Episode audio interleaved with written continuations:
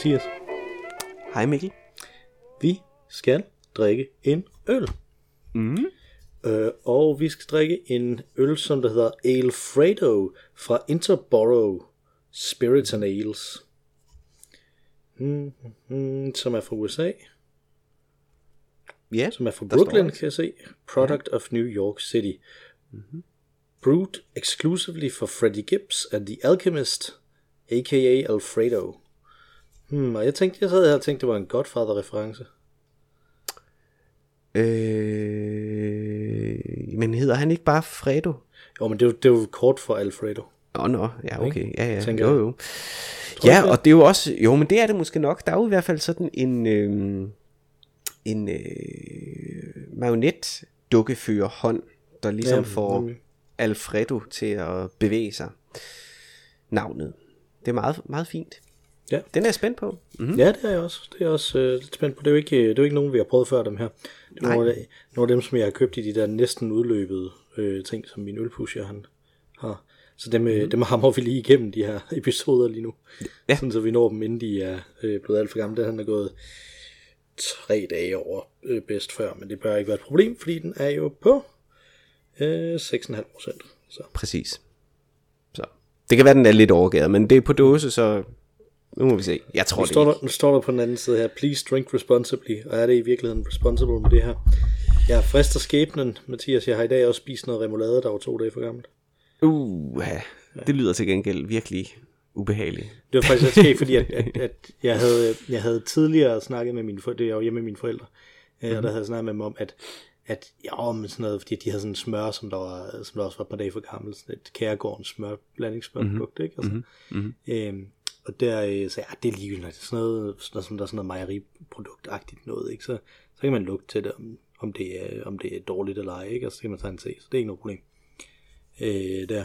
Så men remoulade derimod, hvis det er over der, så er det sådan lidt, fordi det er jo blandet alt muligt. Og så havde de sådan en remoulade, der var et par dage for gammel, som jeg så lige spiste. Og så Øhm, sagde du så alligevel, okay, ah, fuck det. det. Ja, nu, gør, nu tager jeg det, og så, og så så det helt vildt mærkeligt ud, det remoulade, der kom ud af det. Det er sådan meget, meget anderledes end det med remoulade, man normalt sådan, det var sådan rødt, røde ting i nærmest, og sådan noget. Sådan, okay, det er sådan to dage for gammelt. Går der bare sådan en bombe, sådan ligesom hvis det var en vaskemaskine, der gik over garantiperioden, ikke? At den så bare Præcis. eksploderer. Ja. Øh, men så var det fordi, det var grov øh, remoulade. Okay. Så Okay. der var sådan større stykker af alle de der grøntsager i. Så Okay. det var meget, det var meget øh, overraskende. Jeg, jeg, jeg blev meget nervøs for min æggemad en overgang der. Jeg spiser remoulade på æggemad jo, fordi jeg er mærkelig. Jeg, jeg, jeg åbnede øh, et æg for nylig, der var rødt. Det tænkte jeg, hmm, det skal jeg nok ikke spise. Nej, det lugtede det- ikke, men, mm. men nej. Ej, det, er- det er bare en risiko at tage, ikke? Altså. Nogen grund. av. Ja, nej. Jamen, skal vi åbne den her til Lad gengæld, os se om den Lad over? os det. Lad os se, om vi overlever. Det er jo en IPA, så øh, det er jo lige, det burde jo være lige til. Så den fra New York, og ikke fra øh, vestkysten, så den burde jo også, ja, den er stadig meget sådan amerikaner, øh, juicy, ligner det. Så, Ja, øh, men øh, dufter umiddelbart godt. det vil jeg er sige. Fint, ja.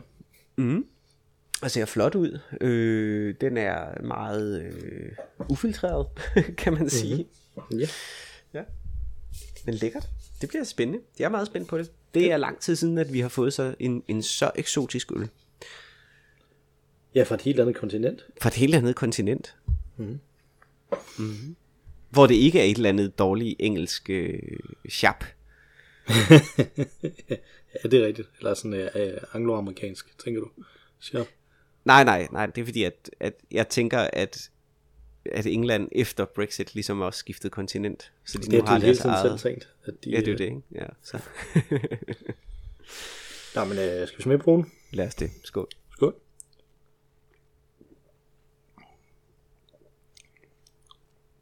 Den er meget sød. Ja, det er den faktisk. Men jeg kan rigtig godt lide den. Ja, Det må jeg sige. Ej, den er faktisk rigtig god, den her. Den er også... Øh... Altså, den er måske det der... Der er måske det der lidt amerikanske orden, hvis man skal være fordomsfuld, ikke? Ja, Og det kan jeg man godt gerne. Det skal man jo være, ikke? Altså, jo, jo. Øh, at den er øh, let tilgængelig. Den er ret lige til, synes jeg, mm. som en IPA, ikke? fordi den har den her sødme, og den er frisk, og nu drikker den så også godt afkølet oven på en rigtig lang, varm dag, ikke? Mm-hmm. Øh, hvor jeg tænker, der vil man nok finde nogle i Danmark, som var mere sådan beske, mere hårde i det, ikke? Ja. Denne her, den er, den er venlig, en venlig mm-hmm. IPA. Men jeg kan virkelig godt lide den, det må jeg sige. Dejlig, dejlig frisk mm. Tænker vi, det kan have noget med Fredo at gøre. Han virker også meget rar. Ja, det gør han jo faktisk. Ja. Han er den rareste af gangsterne, er han ikke? Jo. Altså, han er jo stadig et røvhul, fordi at det, man kan ikke rigtig være andet. Vel? Ja. ja. Han virker som den rareste af dem. Ja. Og så betyder det jo, Alfredo betyder vel, af kulden, i kulden. Gør det ikke? Mm, jo, nej, er det ikke alfresco? Nej, det er friskt. Nej, det er fr- frisk her. Ja, det, der er ikke andet at gøre, end at slå det op. På Caldo, en hjemmeside, Fredo, min, tror jeg. Min øh, kone det elsker, der hedder Behind the Name. Nej, ja, nej, ja, men, men det er jo, det er, ja, så finder du ud af, at det er noget med øh, Alfred og øh, Fredmund og et eller andet, ikke? Kunne jeg forestille mig. Men jeg mener bare på italiensk, tror jeg, Fredo betyder koldt. Tror jeg. Er det ikke Fligo? Det er, Er det ikke med G? det, det, det slår jeg op. Du slår op på Behind the Yes. Names. Og den, og den siger, at Alfredo er en for eksempel italiensk udgave af Alfred, øh, som, Som er- betyder øh, elverråd. Okay. Okay. Mhm, Mm-hmm. Det var jo overraskende. Det, det, så det er rent faktisk sådan et angelsaksisk gammelt navn. Alfred. Ja. Batmans butler. Alfred. Og Fredo betyder kold. Jo, jeg havde ret. Fredo Caldo ret. betyder varm, og Fredo betyder kold. I stand corrected. Og al er jo, al er jo en, øh, en øh, præposition. Ja, lige præcis. Ja. Ja, ja, ja, ja, ja. Ja, ja. Så, så jeg beslutter mig hermed for, at det betyder ud af kulden. Betyder alle udad? Nej, men det betyder jo ad, eller sådan noget, ikke? Altså, Ja, jamen, betyder det ikke sådan hen til? øh... For helvede, nu skal jeg slå det op. Bet- betyder det ikke? Al... Betyder det ikke fra? Altså ligesom... Øh... Øh... Nej, det betyder hen til. Gør det det? Hen Så er jeg til? lige, slået op på Google Translate. Okay, så hen til kulden. Ikke ud af det giver kulden. også primært Hen til kulden. Ja, Hen, hen til til- kulden. Fordi det må være ligesom ad på, øh, øh, på latin. Er det? Nå, ja, selvfølgelig. Jo, ja, selvfølgelig. Jeg tænker, det er det, den er. Det kan god mening. Ja. Mm-hmm. Ja. Ja, det var øh, det mest kedelige sprogminut, der nogensinde er øh, øh, produceret. Her. foretaget på i dansk I radio. dansk lyd, det, det danske lydunivers. Præcis. Fedt. Men det er jo også nogen, der skal have den titel. Og, og Ja, ja, der er det på en måde beæret, at det var os, der havde Jamen, det. det er rigtigt. Man kan jo mule sig ud også af, af, af det her lydverden, ikke? Altså, mm. Man kan bare være så ringe, at man, øh, at man vinder til sidst. Det er jo det. Det er jo det. So bad, er jo- it's good. Mm-hmm. Øh, jeg har jo øh, været så fræk at gøre det, som jeg nogle gange gør, nemlig sende dig et tema på forhånd. Mhm. Mm-hmm. Ja. Øh, Og det var et tema, som du godt kunne lide. Øh, Ja. vil, vil du prøve at introducere det, eller skal jeg introducere det? Øh, jamen det kan jeg jo godt. Øh, jamen det du, øh, øh, du spurgte om, øh, det var, at du godt kunne tænke dig at snakke om... Øh, du spurgte, om jeg var indforstået med det, og det nikkede jeg så anerkendende til, ikke? Men det var øh, et emne, der handlede om teknologier, der lover øh, forandring til det positive, øh, men hvordan er det så lige, det går med det, kan man sige. Øh, og der havde du så øh, tre øh, øh, nedslag, kan man sige. Øh, det højaktuelle øh, AI, kunstig intelligens, som øh, man kan jo ikke åbne øh, et stykke øh, intelligent software uden at blive bombarderet med nyheder om øh, kunstig intelligens for tiden. Mm. Så det er meget højaktuelt, kan man sige. Øh, dit andet var øh, internettet og sociale øh, medier, eller SoMe, du er jo så moderne, så du bruger dette ord, SoMe. Ja. Øh, øh, så, som du beskriver øh, som noget, der lovede at være demokratiserende. Så kan man sige, er de blevet det? Mm-hmm. Mm-hmm. Øh, og så til sidst en lille, øh, en lille interessant øh, ting, som jeg stadig ikke helt forstår, øh, men som du har lovet at uddybe, nemlig øh, det er det sidste nedslag, Bob Dylan sprogbilledet Einstein disguised as Robin Hood. Ja. Jeg forsøgte, jeg forsøgte jo at uddybe det i en, i en sms bagefter, men altså, jeg tænker, at det er sådan et af de der, efter de kommer fra en af de der sange, han skrev i 60'erne, om, hvor der er alle de her forskellige karakterer i det, ikke? Altså, jeg synes, det er et af de mindre komplekse af dem, fordi at, jeg tænker bare, Einstein, han, han bare er det, som, som han ligesom er for, for folk fra, øh, fra Dylans øh, generation, ikke? At han bare er den kloge videnskabsmand, ikke? Han er sådan Ja. arketypen på, hvad, hvad videnskab er, ikke? Altså, øh, og så Robin Hood, han vil jo ud og, øh, og lave om på den sociale orden, og, og prøve ligesom at, øh, at hjælpe til mere lighed og sådan nogle ting, ikke? Så jeg tænker, det er her er en videnskab, som der øh, siger, at det, det kan vi gøre. Vi kan videnskabeligt øh, øh, ligesom bevise os frem til, hvordan vi laver et bedre, en bedre verden, som jo er sådan en 50'er tankegang også, ikke? Og sådan noget, som mm. Dylan han selv er vokset op med, og noget af det, som han øh, gør op med der i 60'erne også, ikke? Altså, mm. Blandt, mm. Øh, blandt mange andre ting, øh, mm. som han, hans øh, kunst prøver at gøre op med der, ikke? Altså. Mm. Altså, jeg, Ja. jeg er faktisk faldet over en, en ting mere. Okay, fedt. Spændende. Mm-hmm. Var det efter jeg skrev? Nej, det var faktisk før jeg skrev. Jeg er bare kommet i tanke om, at det, at det også gav mening, fordi min, øh, min søn han var hjemme øh, forleden. Øh, og jeg havde en hjemmearbejdsdag, og så var han hjemme, fordi jeg var syg. Øh, og så øh, spiste vi frokost samtidig. Øh, og så øh, sp- spurgte han, om vi ikke skulle se et eller andet imens. Mm-hmm. Øh, og så har vi, vi, har sådan, vi kører jo det der med, at vi prøver at, at se nogle gamle film, som Nå, måske ja. er interessante for ham, hvor han så kan lære noget. Så vi startede med at se Gremlins, fordi den havde jeg snakket med ham om før, og så så han, Ja. ja. den var der på HBO Max, så han skal vi ikke se den. Øh, øh, og der øh, er ham, som der er faren i Gremlins, som der køber Gizmo øh, ind i den der gamle kineser butik. Øh, han øh, er jo sådan en omrejsende opfinder, som der laver sådan nogle, øh, som laver sådan nogle opfindelser, som det er meningen også skal gøre det bedre, ikke? Og, og, og være til. The øh, Travel Buddy, tror jeg den hedder. Hvor, hvor man har øh, en øh, tandbørste øh, og øh, en øh, øh, en neglerenser og alle mulige sådan ting inde i sådan en blok, som man kan øh, slå ud, ligesom en øh, øh ligesom en øh, øh, svejserkniv, altså en gigant svejserkniv, som man ikke kan have i lommen. Øh, så allerede der er der jo en designfejl. Øh, og så trykker han så på en knap, efter han har slået tandbørsten ud, for ligesom at prøve at demonstrere den, fordi han, jeg tror, han prøver at sælge den ind i den der kineserbutik. Øh, og så trykker han på en knap for at få sprøjtet øh, tandpasta ud, men det rammer ham bare over hele ansigtet. Ikke? Altså, mm. Så det tænker jeg bare også, det er sådan en, det er sådan et øh, joke-udgave af det her med, jamen, øh, vi lover og lover og lover, når vi laver teknologi, men øh, hvad, hvad, bliver det rent faktisk koldt? Ændrer det rent faktisk vores liv til det bedre, øh, mm. på den måde, som de siger, øh, det skal gøre. Det, det var dem i det, jeg, jeg synes, der var en del mm. eksempler på det, og jeg synes, det virker til, at der efterhånden er en generel udbredt fornemmelse af, at helt, helt overvejende var det en dårlig idé med sociale medier. Øh, at de ikke gjorde det mere demokratisk. Det synes jeg er, er ved at være konsensus efterhånden. Mm.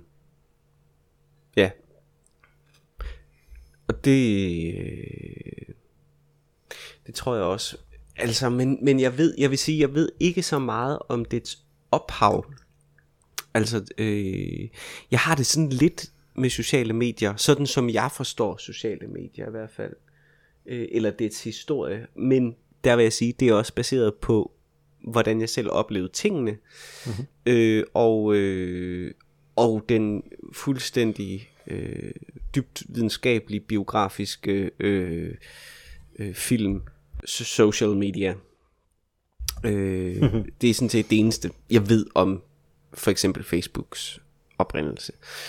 Øh, men det virker jo til at være noget, som er opstået som øh, et andet sted fra en, en, en demokratisk øh, øh, nødvendighed. Altså mere som en, øh, vi vil følge med i, hvad vi laver i hinandens liv mm. nødvendighed. Ikke?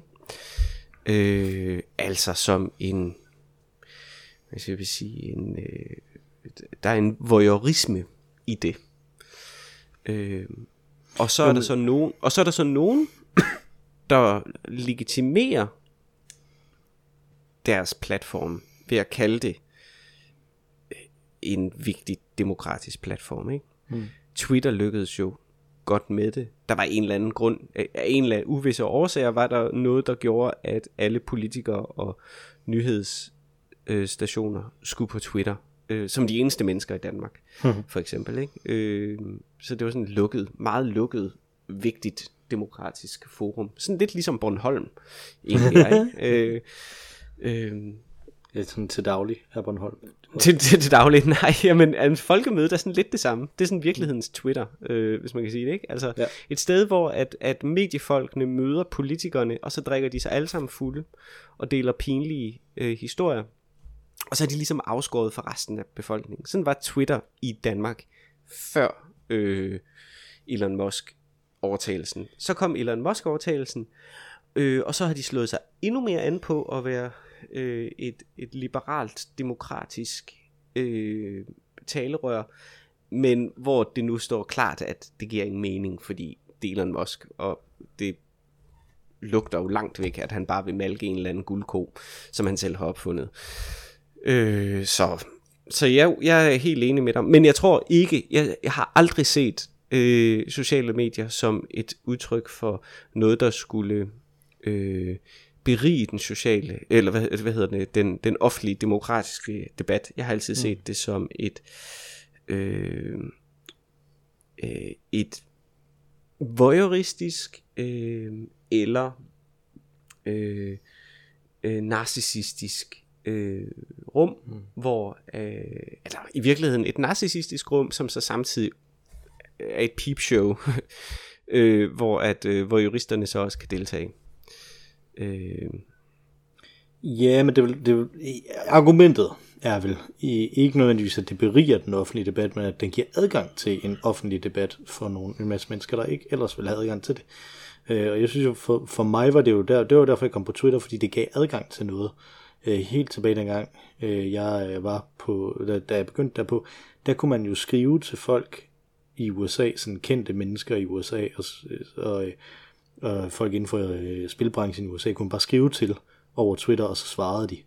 Mm. Øh, og, og det sådan endte det jo som ikke at være, fordi der kom flere og flere mennesker på Twitter, som så begyndte ligesom at, at skrive ubehagelige ting til folk i stedet for, ikke? Altså, mm. øh, men, men det der med den kortere adgang til at udtrykke sig, og den kortere adgang til, til, til magten, ikke? Altså, altså man kan jo skrive direkte til en politiker på Facebook øh, eller Twitter, øh, og, og, og det virker som om, at, at rigtig mange af de politikere, som du synes, at de her borgerforslag er noget hippiepjat, rigtig godt kan lide at referere til alle dem, som de har hørt fra på, øh, på Twitter og, og Facebook. Ikke? Altså, mm-hmm. Mm-hmm. Øh, så, så der er jo der er vel sådan et, altså argumentet er vel det der med, at det er, der er kortere, øh, der er kortere afstand mellem øh, enkeltpersonen og magten, eller øh, muligheden for at ytre sig, eller øh, at, at blive hørt også af nogen, ikke? Altså, øh, og det er det, der ligesom er det demokratiserende i det. Øh, ja. Yeah. Det er nok, det er nok rigtigt nok. Sådan fungerer Facebook jo for eksempel bare ikke. Altså der skulle man ligesom være ven, ikke? Øh, med folk, for man ligesom kunne mm. kommunikere, så vidt jeg husker i de tidlige faser i hvert fald. Og der mindes jeg altid en, en vældig fin gammel Umberto Eco, øh, et Umberto Eco essay, som han skrev tilbage i 80'erne, som handlede om øh, hans bekymring for politikernes tendens til hele tiden at omgå sig selv. Altså øh, folk, der ligner en. Og mm. generelt øh, politisk engagerede menneskers tendens til at omgås folk, der ligner sig selv. Mm. Øh, og, og man kan sige, ja, det burde internettet, og det burde øh, sociale medier jo åbne op for. Altså at, at, at man mødte folk, som ikke var ligesom en. Men jeg synes ikke, det er det, der er tilfældet. Jeg synes faktisk, at det, der er sket, det er, at der så er kommet sådan en masse øh, fora, hvor at folk bekræfter hinanden i deres egen underlige øh, sammensatte verdensforståelse. Ja. Øh, og netop som du siger, jamen så kommer der borgerforslag, som siger et, men så er der nogle politikere, som har en masse ligesindede, som så siger, vi er i hvert fald enige i det modsatte. Ikke? Ja. Øh, så jeg synes egentlig, det er udtryk for, at det det i virkeligheden gør, og det tror jeg også, det er det, jeg hører dig sådan set sige, det kan godt være, at projektet oprindeligt var noget andet. Det tror jeg stadig ikke, det var. Jeg tror, det var noget, som nogen opdagede, at mediet kunne, nemlig man kunne skrive hurtigt til nogle bestemte mennesker på magten. Øh, men nu er det i hvert fald ikke øh, lykkedes at, at fastholde det. Tværtimod er det så igen til synligheden blevet sådan, at man lukker sig i nogle kredse af ligesindede, som bekræfter ja. ens verdensforståelse. Jamen, jeg tror egentlig, tror egentlig det er meget, øh, du, du har fat i noget der med, at det ikke er noget, som man har tænkt, det skulle gøre fra, fra starten af, men man har været ret hurtig til ligesom at lave det argument. Min, jeg tror også mere, at mit argument er, at, at når man har haft øh, øh, politiske vinde, som der har forsvaret det, øh, og, og sådan som det er blevet omtalt af i think pieces og sådan noget, ikke? altså dengang vi snakker om det arabiske forår og sådan noget, øh, så var det netop den her med, jamen, det giver en stemme til nogen, som der ellers ikke kunne have en stemme. Og det er jo så i ekstrem grad i et autoritært system, ikke? Altså. Lige, lige præcis. Og, og der vil jeg så sige, jeg sad også og tænkte på det før, det er jo vigtigt at sige, at min øh, forståelse af de sociale medier er funderet på min opfattelse af øh, de sociale medier, altså hvordan de sociale medier øh, fremtræder for mig. Ikke? Øh, og jeg har ikke nogen øh, dyb viden om, om emnet, men jeg voksede jo op med det, eller rettere sagt, det opstod, jeg kan jo se, øh, hvornår jeg ligesom selv kom på Facebook for eksempel, ikke? Øh, og det talte da helt klart, det var lige efter jeg var gået ud af, et par år efter jeg var gået ud af gymnasiet, øh, og øh, var begyndt på universitetet og så videre, og det betyder også, at det havde denne her voyeuristiske funktion, som jeg netop mener, at det var det, det var, og det kan være, at det ikke var det, det var, men det var det i hvert fald for mig, det var en måde, jeg ligesom kunne følge med i, hvordan går det egentlig med mine mm. klassekammerater, hvad render de her folk rundt og laver, de her venskaber, som man godt ved, de løber ud i sandet, men hvor er folk henne, ikke? Øh, så jeg brugte det selvfølgelig på den måde, men der er jo andre mennesker, for hvem at det er noget helt, helt andet. Altså, der mm. er jo mennesker, øh, netop som med det arabiske forår, hvor at det lige pludselig blev et meget vigtigt værktøj. Der er også øh, nationer, hører man jo om, øh, øh, som øh, det er startsiden, det er internettet. Facebook ja. er internettet øh, for dem, ikke? Og det, her jo, det kan jeg jo slet ikke forstå. Altså Facebook, det er sådan et lille bitte øh, altså appendix, det er en, en, en tynd bog i min bogreol. Øh, øh, hvis internettet var min bogreol, ikke? Altså det, det er virkelig ikke noget, som jeg bruger særlig meget. Men, men for nogen er det jo øh, selve internettet, ikke? Ja, der er øh, mange... Og det skal man jo underkende. I Danmark har vi helt mange institutioner, som der har, som der er i hvert fald en overgang. Mit indtryk er, at de netop er på vej væk fra det nu, ikke? Altså, men som en overgang nærmest levede kun på Facebook, ikke? Altså, at mm. det var der, man skulle kontakte dem, det var der, man skulle øh, komme i kontakt med dem, og, og når man er forældre, så det, altså, det er jo rigtig meget det, man snakker om. Øh, også der, ikke, så er det jo, jamen alle fritidsaktiviteterne organiseres rundt om Facebook, ikke? Mm-hmm. Øh, og du bor jo ikke i Jylland, så, øh, så der skal jo ligesom ikke være håndbold involveret nødvendigvis. øh, men der er sådan noget håndboldtræning og sådan nogle ting, ikke? Altså det er jo noget, som der, som der så, så skal man ind i en Facebook-gruppe, og så skal det køre på den måde. Det er det samme med, med øh, jeg, jeg blev nødt til at holde op med at være med i forældrerådet på min søns skole, fordi at jeg ikke var på Facebook. Mm. Øh, og så blev jeg bare aldrig kontaktet med noget. Mm. Så så blev min øh, stakkels kone, der stadig er efterladt på Facebook, øh, hun blev så nødt til at komme ind i det i stedet for. øh, og, og ja. oprindeligt var ideen jo så, at vi begge to skulle være det, men hun blev, hun blev simpelthen bare for træt af at læse de der ting op for mig. Mm. på deres messenger troede, troede mm. så nu gør hun det bare selv i stedet for. Øh, så Øh, og der kan man jo sige det på den måde, jamen det er jo også utroligt nemt for mig at gøre det, når jeg så har en kone, som der så øh, logger ind på det der, ikke? Men man kan sige, det er jo bare den ekstreme udgave af, hvordan mange maskuline øh, orienterede personer ligesom øh, forholder sig i sådan noget, ikke? Altså, så det er mm. mig, der henter børnene og vasker tøjet og sådan noget, ikke? Så, så der, er, der er ligesom noget lighed på andre måder. Så. så det er simpelthen ikke så meget det. Ja, nej, men det er jo heller ikke fordi, at jeg synes, at det er demokratiseret, men jeg synes, du har fat i en en af de pointer, som jeg synes, du har fat i, som leder sig over i den her AI-ting, mm. øh, og diskussionen der, det er øh, netop det der med, jamen, hvorfor er det, at, øh, at de her tech-folk gør det, og der tror jeg, der er en, en ting, som vi bare fuldstændig ignorerer, når vi snakker om det i Danmark, hvor vi, hvor vi tænker, at, at folk jo må have en eller anden idé med det, og, og specielt i den, der, i den del af Danmark, jeg sidder, som er den her uddannelsessektor, vi kunne godt lide at tænke, på øh, entreprenørskab og virkelyst og sådan noget, som sådan noget, hvor man har en idé, man har et behov, man vil opfylde. Man tænker, det her det er det, det skal bruges til. Hvor, hvor jeg er ret overbevist om, med det, som jeg har læst om de her, specielt de her AI-folk generelt, sådan i Silicon Valley, typerne, så gør de de her ting, fordi de synes, det er interessant at se, om de kan. Mm. Øh, og så er de egentlig lidt ligeglade med, hvad effekten af det er bagefter, ikke? Altså, og, og lige nu der har vi ham her, øh, Sam Altman fra, fra OpenAI, som er dem, mm. der har lavet øh, ChatGPT, mm. som turnerer rundt, har også været i Europa, som turnerer rundt og snakker om forskellige former for, øh, øh, for regulation, Mm-hmm. Øh, og det er jo skærende øh, kontrast i USA, der siger han, vi skal have reguleret det her, og det skal gøres, og vi skal i gang med det her i EU. Der siger han, I skal holde op med at regulere det, ellers så trækker jeg mig ud af EU. Ikke? Fordi han ved godt, at i USA, hvis han får lavet den rigtige øh, regulation derover, så får han grundlæggende set et monopol.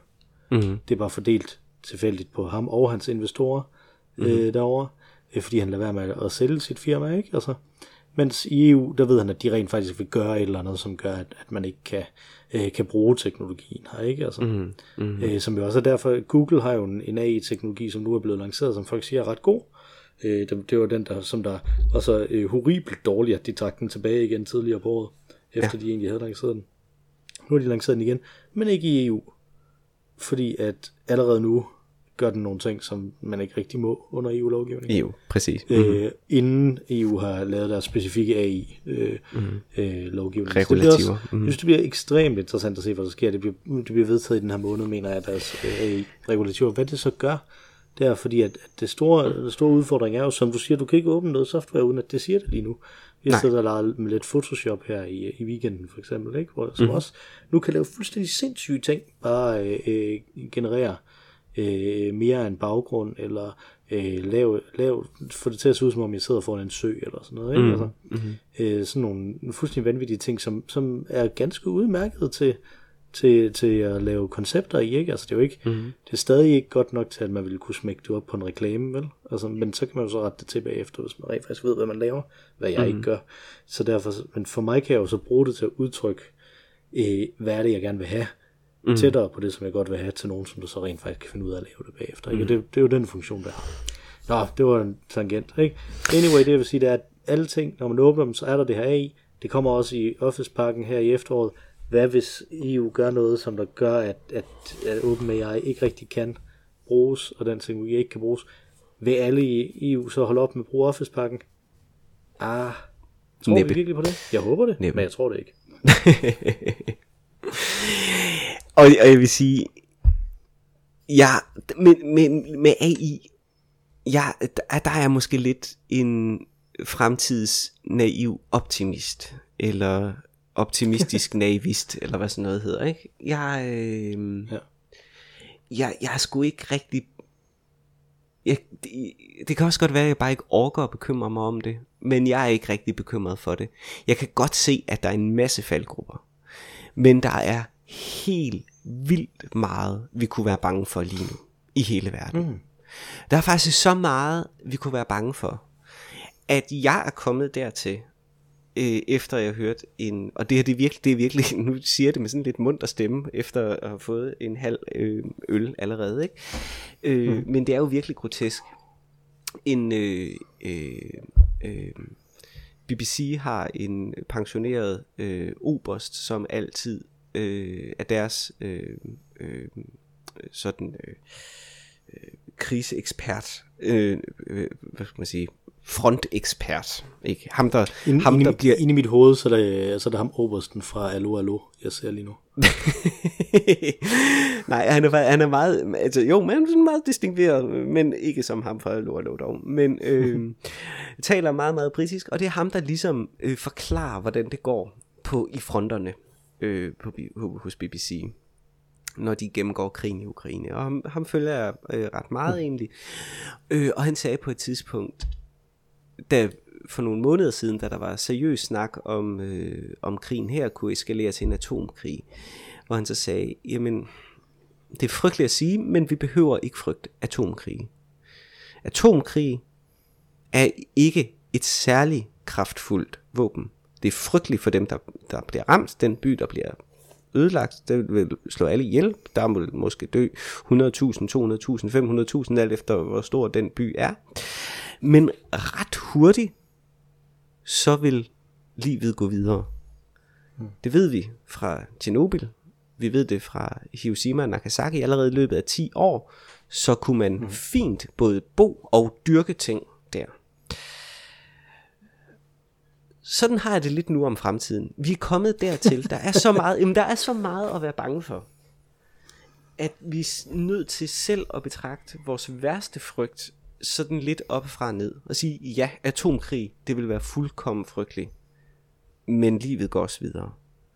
Hmm. Vi kan også være bange for øh, øh, AI. Vi kan være bange for klimakrise. Vi kan være bange for økonomisk krise. Vi kan være bange for helt vildt mange ting. Men jeg tror, vi er nødt til også at sige, vi har også befundet os i en unik, rar boble i menneskehedens historie.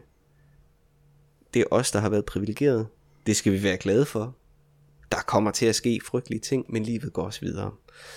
Øh, og jeg tror, vi kan få rigtig, rigtig mange gode fremskridt ud af en hjerne tænkekraft, som AI'en øh, repræsenterer. Lad os håbe, der kommer nogle fornuftige regulativer, øh, som gør, at øh, det ikke går helt amok. Men lad os også betragte som en, en del af menneskets historie. Altså, sådan er det bare. Det er det, der sker. Mm. I stedet for at, øh, at frygte det i hvert fald. Man kan forsøge at, at stoppe det, hvis man virkelig passioneret øh, er imod det. Så kaster ind i det politisk og forsøger at stoppe det. Det er helt fint med mig. Der er jeg ikke. Øh, men øh, men jeg, jeg gider ikke gå og være bange for det i hvert fald. Mm. Jeg synes, jeg har en, øh, en t-shirt, som du ikke har læst ordentligt, øh, Mathias øh, når, du, når vi har den her, fordi at Hegel tog jo fejl omkring det her. at historien altid bare works out, basically. øh, mm, hvad, hvad vil jeg sige omkring det? Øh, jeg, jeg tror, at, at frygten for atomkrig er jo ikke frygten for et atombombeangreb. Øh, nej. Frygten for atomkrig er jo eskalering. Frygten for A er jo ikke frygten for, kan den den her ene ting? Frygten er, hvad gør den ved vores samfund ved at eskalere? Ikke? Altså, mm-hmm. at, så, så der, der er det her, jeg, jeg synes jo godt, man kan være, øh, man kan være bange for, eller bekymret om noget, uden at lade sig lamme af det. Jeg tænker, det er mere af det, det jeg, jeg tænker, fordi altså, jeg synes det, men det, jeg tror måske også, at jeg er en lille smule provokeret, at det passer så godt ind i, øh, ind i den øh, sådan politiske desillusionering, som vi har snakket om før, vi begge ja. to ligesom er udsat for. Så mm-hmm. det synspunkt der, det, det, det siger, det er okay at være politisk desillusioneret, ikke? Det er jo meget rart, når nu man er det. Øh, og der kan jeg jo, og der, der er det jo igen så underligt, at det er dig, der er religiøs, og mig, der ikke er det. Jeg kan jo godt lide at gå rundt og have lidt dårlig samvittighed øh, over, at jeg ikke, øh, om, øh, gør jeg nu nok øh, med de her ting, ikke? Altså, ja, øh, jeg har jo uh, the worst of both worlds. Hverken, jeg har ikke nogen frelse, men til gengæld har jeg dårlig samvittighed det er virkelig, ja, den, det er faktisk den ret, det er faktisk type af ateist. ja, det er det virkelig. Det er virkelig godt. Altså det burde, øh, øh det er sådan en, øh, en Woody Allen karakter. Eller sådan, øh. ja, det er en Woody Allen karakter, det er frygteligt. jeg, må så, jeg gøre alt, hvad jeg kan i hele mit liv, for ikke at adoptere, at adoptere nogle børn. Ja, præcis. Øh, det, vil være, det vil gå helt galt. Ja. Øhm, nej, hvad vil jeg sige med det? Jamen, jeg, det jeg vil sige med det var, øh, jeg, jeg tænker, du på mange måder har ret i, at, øh, at, at der ikke er så meget, man ligesom kan gøre ved det. Øh, og, og, og i øvrigt, så er jeg netop på AI, der er jeg ret rolig i, faktisk. Øh, jeg er en lille smule i panik, fordi at noget af det, som, som AI er, er, er god til, er jo noget af det, som jeg tjener mange af mine penge på. Nemlig mm. at skrive øh, tekster ret hurtigt, øh, som, øh, som passer ind i sådan corporate speak. Ikke? Altså, mm. Men der kan man jo så også sige, ikke ligesom med så meget andet i mit liv, så kunne man jo sige, jamen vil verden være bedre, hvis jeg kunne bruge min energi på noget andet end det? Ja, det ville den nok egentlig. Øh, altså, Nej, men, eller vil du være dygtigere? Fordi jeg synes ja, også, det er vigtigt at vende det om. Ikke? Fordi ja, ja, det er det, du sidder og laver lige nu. Men det er jo ikke nødvendigvis det, som der er dit helle. Tænk hvis, tænk, hvis du kunne frigøres til at dyrke det, du Præcis, men, allermest. Altså. Men, men, men, men og det kommer der... borgerløn på spil igen og så videre. Ikke? Altså, det vil da være... jeg tror, jeg tror det, det, det er naivt at tro, at vi, kan, at vi bevæger os mod en utopi. Og hvad er utopi det hele taget? At, det er alle sammen, at vi alle sammen er lige og så videre. Ja, det er mm. det, hvis man er en socialistisk utopi og så videre. Ikke? Men, men, men det er ikke det samme som, at, at det her ikke rent faktisk kan bidrage til en positiv udvikling i samfundet, hvor at det faktisk måske bliver legitimt at snakke om mm. borgerløn, for eksempel. Øh, og det er bare én ting. Det kan også være, at man den dims lige pludselig opfinder noget, som gør, at, øh, at der ikke er så meget CO2-udledning øh, eller et eller andet. Ikke? Men, altså, men jeg synes jo, det er det, der, det, det, det der er udfordringen, fordi du siger, jamen det kan være, at det åbner for de her ting, men det tror jeg sgu ikke, det gør. Jeg tror, det åbner for, at der er flere, der bliver overflødige. Ikke? Altså, vi har øh, øh, en, en statsminister i Danmark, som siger, det skal ikke være sjovt at gå på arbejde, I skal arbejde mere. Øh, I USA har de lige vedtaget øh, de her fuldstændig græslige ting, som de også vil vedtage i Danmark med, at, at man skal arbejde for at få sociale ydelser, ikke? Mm. Som fuldstændig underminerer alt løndannelse på, på arbejdsmarkedet, ikke? Altså, øh, fuldstændig bare sådan trækker, trækker tæppet væk under det.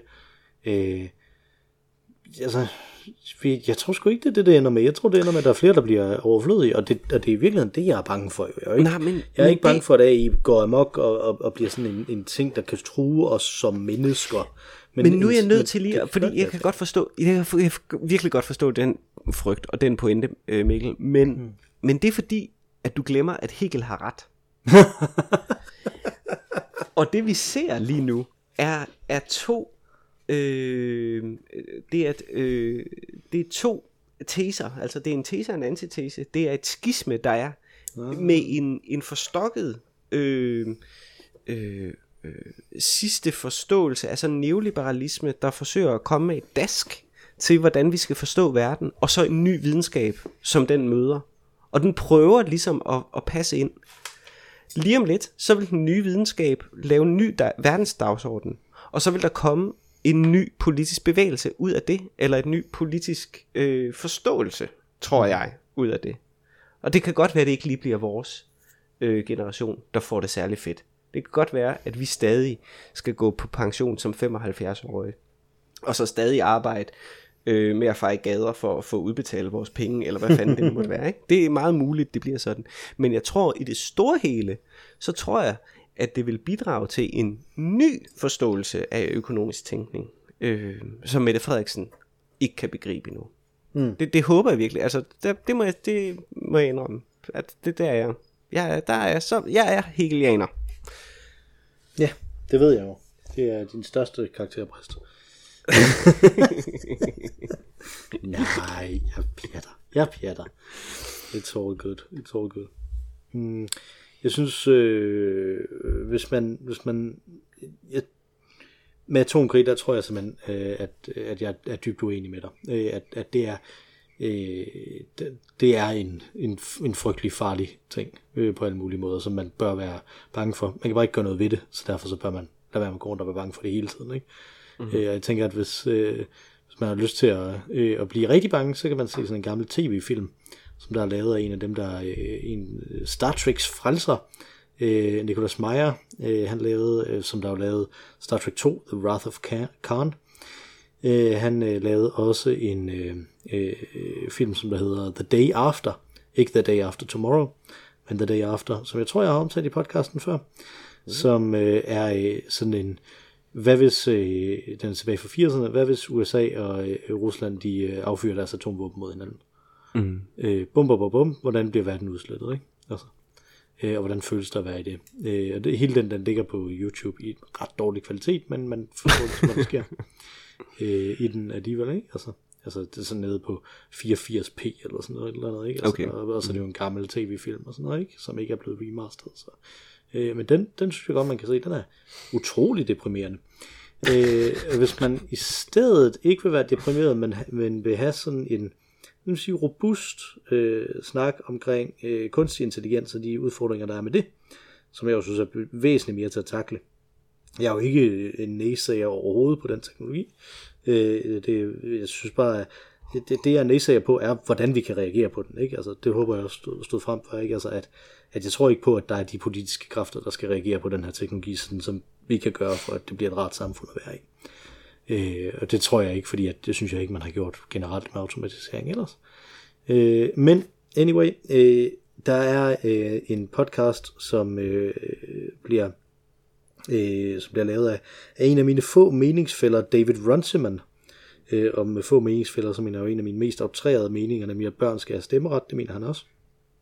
Øh, øh, han øh, skriver for London Review of Books øh, og har en podcast hos dem, som der hedder Past, Present, Future.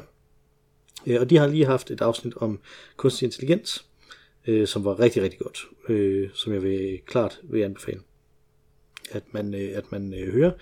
Deri der er der en fyr, som der hedder Grail et eller andet, tror jeg. Ind i mit hoved hedder han Grail Marcus, men det kan han ikke, det kan han ikke hedde, fordi det er øh, en af øh, dem, der skriver meget om Bob Dylan, der hedder det, så det kan ikke være ham.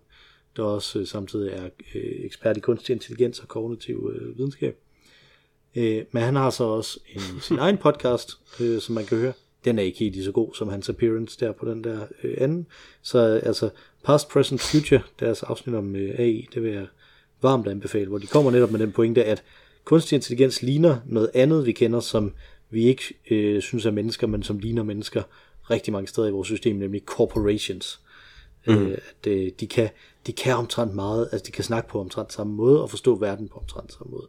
Effektivisering. Øh, det er rigtig spændende. Øh, sådan noget der. Det er meget så, interessant. En, en, lille, en, lille, en lille parentes, det er ikke fordi det skal vi udfolde her, men tror du, at kunstig intelligens i så fald får, altså ligesom corporations jo er øh, øh, personer mm. i øh, juridiske systemer, tror du også øh, AI vil blive det så? Det kommer fuldstændig an på, om der kommer en verden, hvor de kan eje ting. Fordi det er jo grunden okay. til, at de er det, ikke? Altså, mm. apropos hvad vi snakker om sidste uge, om mm. ejendomsretten, mm. så er grunden til, mm-hmm. øh, grunden til at, øh, at corporations får den der ytringsfrihed, det er jo fordi, at, at de kan eje ting.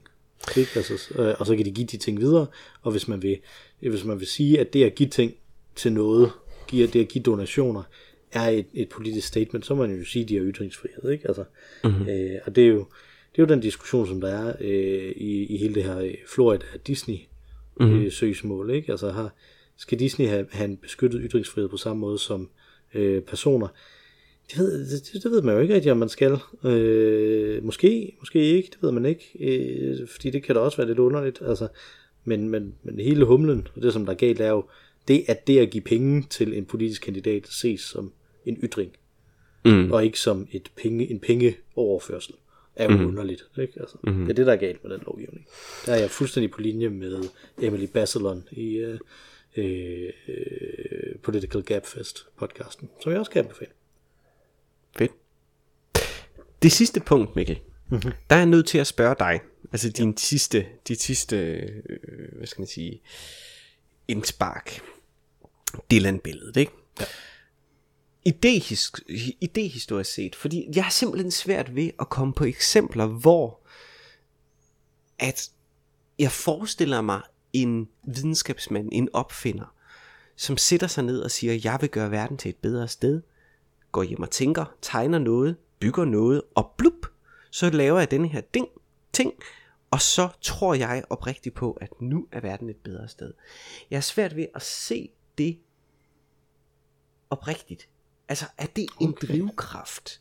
Eller er det en romantisk drøm, som er netop, som du siger, en 60'er, øh, en 60'er fantasi? Det er I det ikke... historisk set. Kan du komme med eksempler? Sad øh, Bruno, sad Copernicus og sagde, nu gør jeg verden til et bedre sted. Jeg ved ikke, eller, om... eller, jeg... eller er det bare deres hvide begær? Jeg ved altså, ikke, om jeg kan komme med... Jeg, jeg ved ikke, om jeg kan komme med noget, der er så gammelt, men jeg kan fortælle dig, at øh, nu snakker vi om SoMe som sådan en demokratiseringsting dem, der lavede internettet. Mm-hmm. Dem, som der lavede øh, de protokoller, standarder, som der gør, at vi kan have et internet øh, mm-hmm. bagved. Så dem, som der lavede World Wide Web, altså internet, okay, som dem, du, øh, yes, fornemmer. Okay. Det, yes. øh, der, de mente præcis det. De mente, at ja. nu gjorde vi verden til et bedre sted, og de tog direkte udgangspunkt i netop nogle idéer fra 60'erne øh, omkring øh, information, og at information skulle være frit, frit tilgængeligt, og at det ville gøre verden til et bedre sted, at information var frit tilgængeligt. Men dem, der lavede internettet, altså øh, før det, altså dem, som lavede internettet tilbage i øh, 60'erne, er det vel så i virkeligheden, ikke? Øh, begyndelsen af 70'erne, de her universitetsdudes, som mm. bare begyndte at sende ting. Det var jo rent praktisk. Det er sådan, jeg er forsker, der sidder en derovre, som også er forsker. Jeg har behov for at sende det her materiale over til den Ja, men, forsker, men, men, men derovre. hvorfor har de behov for det? Det har de jo for, fordi at de synes, at verden skal være et bedre sted. Øh, Mm, Eller hvad- også øh, fordi man kan. Hvad med Sokrates? Øh, Sokrates, vil, vil han gøre de her ting, fordi at han vil gøre verden til et bedre sted, eller var det bare fordi, at, at, at han synes, det var skægt, eller han kunne tjene penge på det? Det var sådan eksplicit, fordi han ikke, fordi han kunne tjene penge på det jo. Mm. Øh, at, at han gjorde det, som han, som han gjorde, ikke? Altså, han gør det jo, fordi at han mener, at, at livet bliver bedre for folk, fordi at de snakker med ham. Men jeg synes, filosofi, den er uden her for... Okay, fair nok. Fair nok, hvis man også... Ja, cool nok. Altså, Epikur, Ja, Ikke? ja, ja. Han, øh, han, Ja, ja, han binder det sammen med, med noget, natur, noget man ved. Ja, Ja, vi vil ikke kalde det naturvidenskab nu vel, men taler de Men samme kategorier, så han ja. gør det Det var også det, ja. øh, på den måde der. Øh, hvad med alle dem, som der laver opfindelser, som der, øh, som der ligesom rent faktisk gør verden bedre? Ikke? Hvad var ham, der opfundet lynlåsen for eksempel? Den gjorde verden bedre, at vi har en lynlås. Det må du også mene som småbørnsforældre, at det er rart at have en lynlås, ikke? Det retter hende lynlås, jo.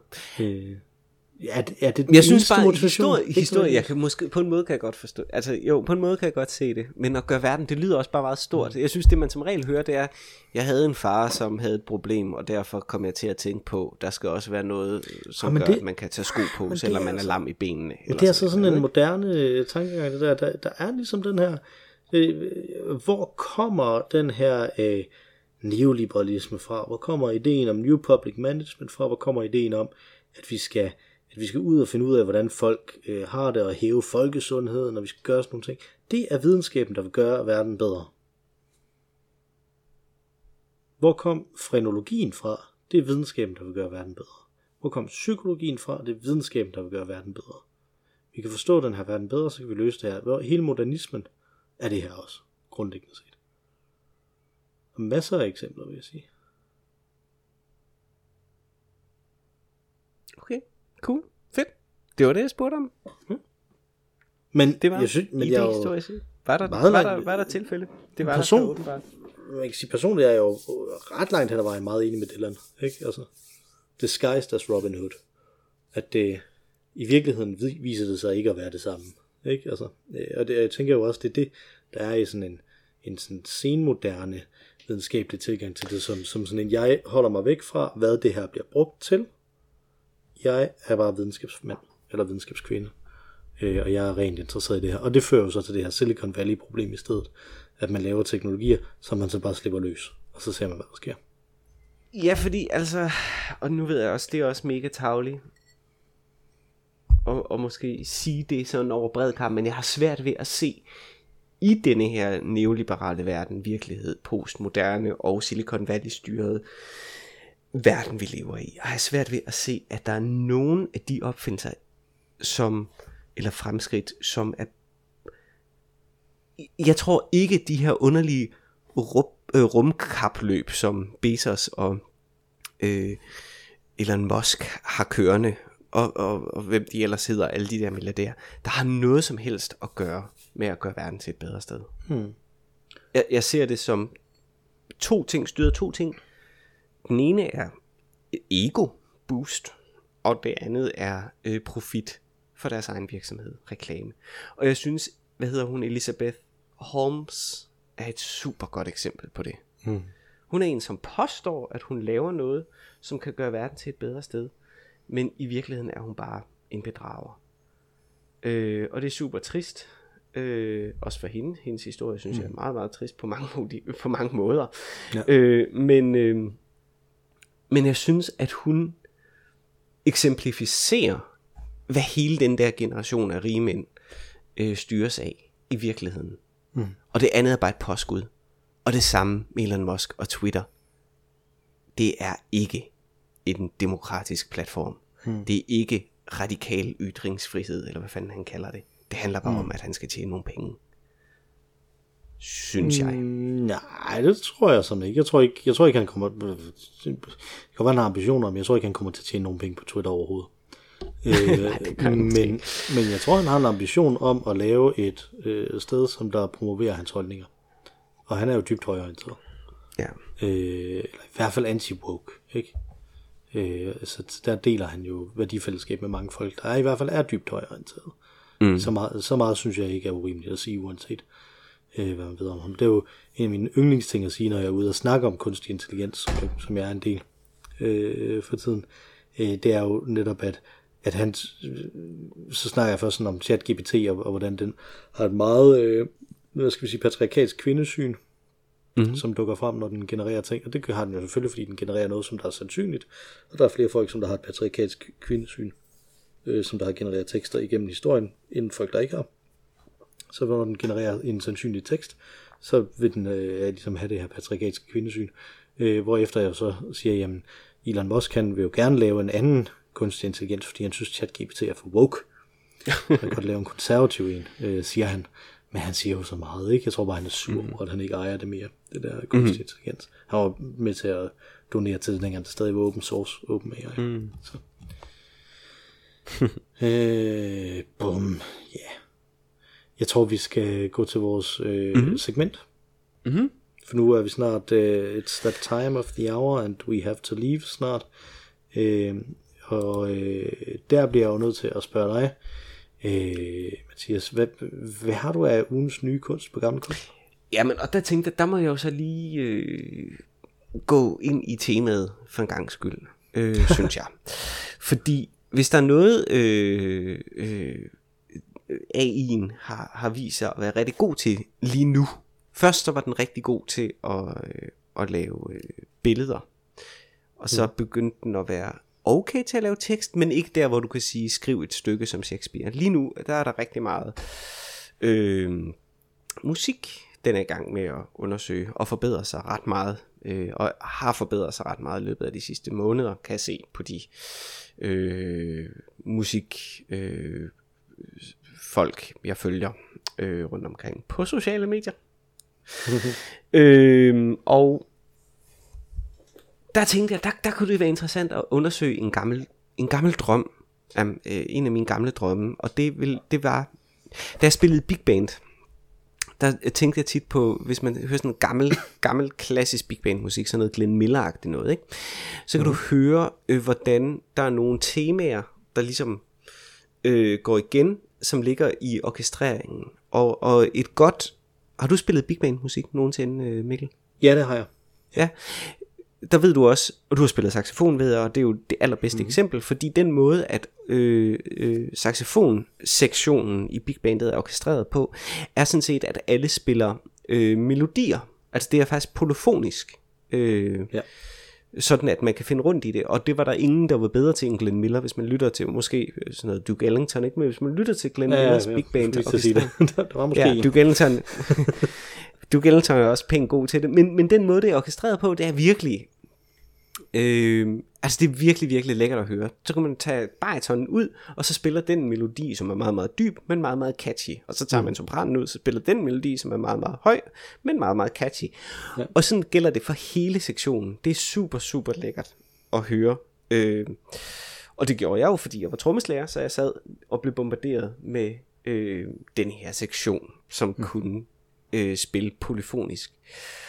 Og her kommer min gamle drøm så. Da jeg sad der og spillede, så tænkte jeg altid på, at vide, hvis, hvis øh, Bach, Bach, Johann Sebastian Bach, mm-hmm. hvis han havde været, øh, hvis han havde levet 300 år senere, og han var blevet jazzmusiker, så tror jeg, han var blevet big band leder. Ja. Jeg kunne helt vildt godt tænke mig, fordi hvis der var nogen, der kunne lave polyfoni, så var det jo Bach. Mm-hmm. Bach lave en lækker jazzstandard. Lad os sige Sing Sing Sing.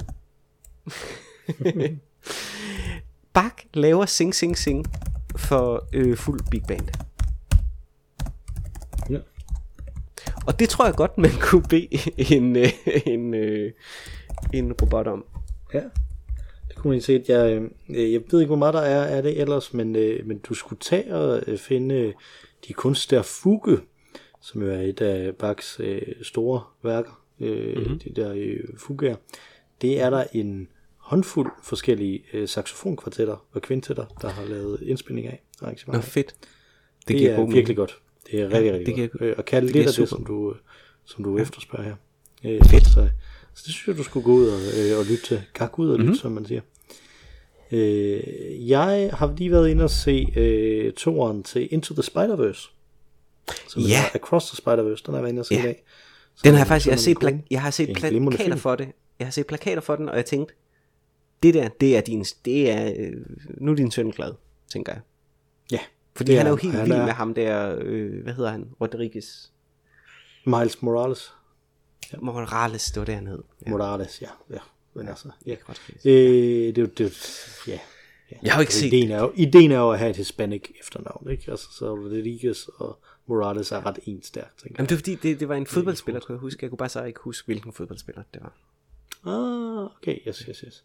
Mm. Øh, så den, den, den var jeg inde at se, og øh, den er ikke lige så god som etteren. Den er god, øh, stadigvæk. Øh, og øh, jeg ved ikke, om det er en spoiler, det var det for nogle af dem, der sad inde i, i øh, biografen, men den er jo øh, del 1 af en tofilms øh, ting. Øh, så, så min søn glæder sig rigtig, rigtig meget til toeren, der til træeren øh, kommer. Øh, sådan så han kan se afslutningen af den her historie. Men en ting, som jeg synes, der var interessant deri, det var, at øh, når man var i, øh, specielt når man var i, i Spider-Gwens verden øh, i det, mm-hmm. øh, de er jo fra alle de her forskellige universer, og specielt deri, der var baggrunden af en, af en bestemt karakter, som mindede mig ekstremt meget om øh, øh, vores øh, gamle ven Allan Haverholm, øh, og hans arbejde med Uncomics, øh, som jo er de her ikke-sekventielle tegneserier, som der er, bruger meget abstrakt, øh, øh, sådan meget abstrakte billeder og sådan noget. Ikke? Øh, og der tænkte jeg, jeg synes, jeg tror, det, det skulle han da gøre. Allan, Allan Haverholm, han skulle til at lave en Uncomics version af Marvel-universet.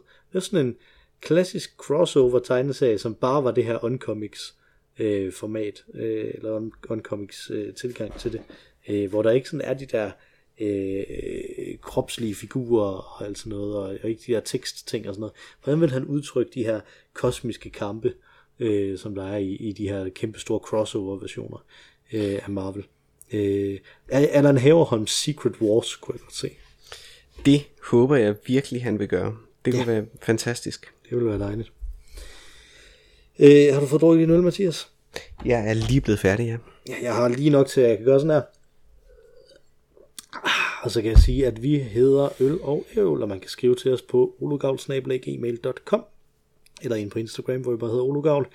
Øh, hvis man har ris, ros eller retelser til det, som vi har snakket om i dag, eller i en af de over 200 episoder, man kan lytte til øh, længere tilbage, hvis man er til den slags. Øh, pas på, hvor langt de går tilbage dog. Vi bliver bedre og bedre, trods alt, til at, øh, til at være sådan lidt mere interessante indimellem. Jeg synes også lykkedes okay indimellem i dag. Øh, Udover dig og mig, Mathias, så har vi et tredje medlem, der altid er interessant. Øh, hun sang os ind, og nu vil hun synge os ud med vores fantastiske øh, temasang. Det er naturligvis Ma Rainey. Take it away, Ma Rainey. Tak for det gang, Mathias. Tak for den gang, Mikkel.